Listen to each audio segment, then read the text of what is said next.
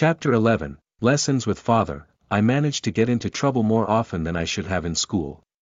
Sometimes I got in trouble for having a hot temper, other times it was for giving my stuff away. One day I gave away a pretty expensive item, and I got a talking to, Where's your coat, Master Tommy? Happy Love asked, I gave it away, I said. I gave it to somebody who needed it. You shouldn't do that, Master Tommy. That's an expensive coat. I'm going to tell mother, and you know she doesn't like wasting money. We rode home in silence while I looked out the window of the limo. I was uneasy about what mother would say, when we got home I was called to the sitting room to talk to her. Tommy, she said. You should not give away your things. You have nice things for a reason. You are not to give them away. The followers paid for that coat for you, not anybody else. Do you understand? I reluctantly agreed.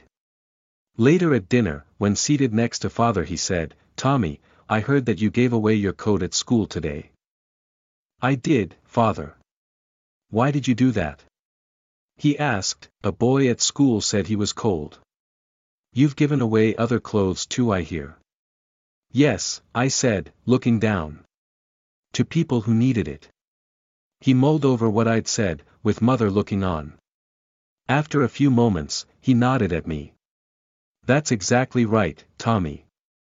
We help those in need. Mother Divine looked furious.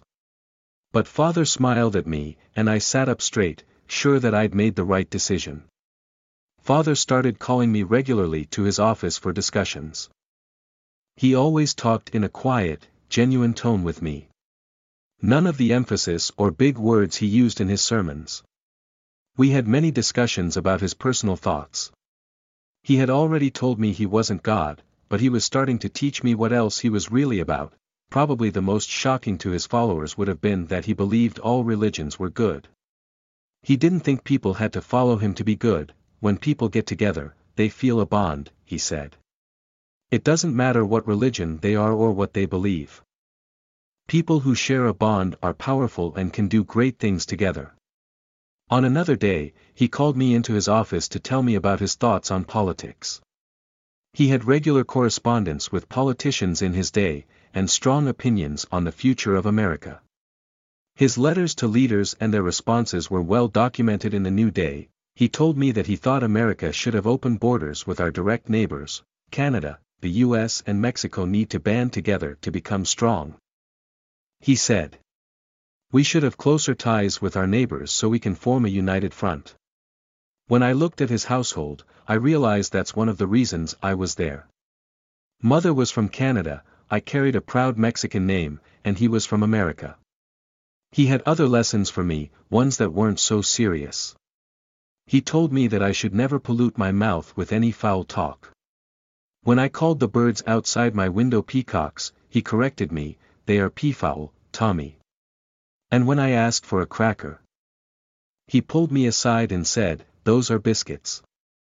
No words that could be derogatory. The most adamant I ever saw him about correcting my use of language was when I told him I was playing with the other kids at school, hush, Tommy, kids are baby goats. Were you playing with baby goats? No, father. That's right, you were playing with children. I loved my time with father. He made me feel special. With him I felt like I had a purpose in life and a real father. But just as I was finding my stride, he started to slow down, way down.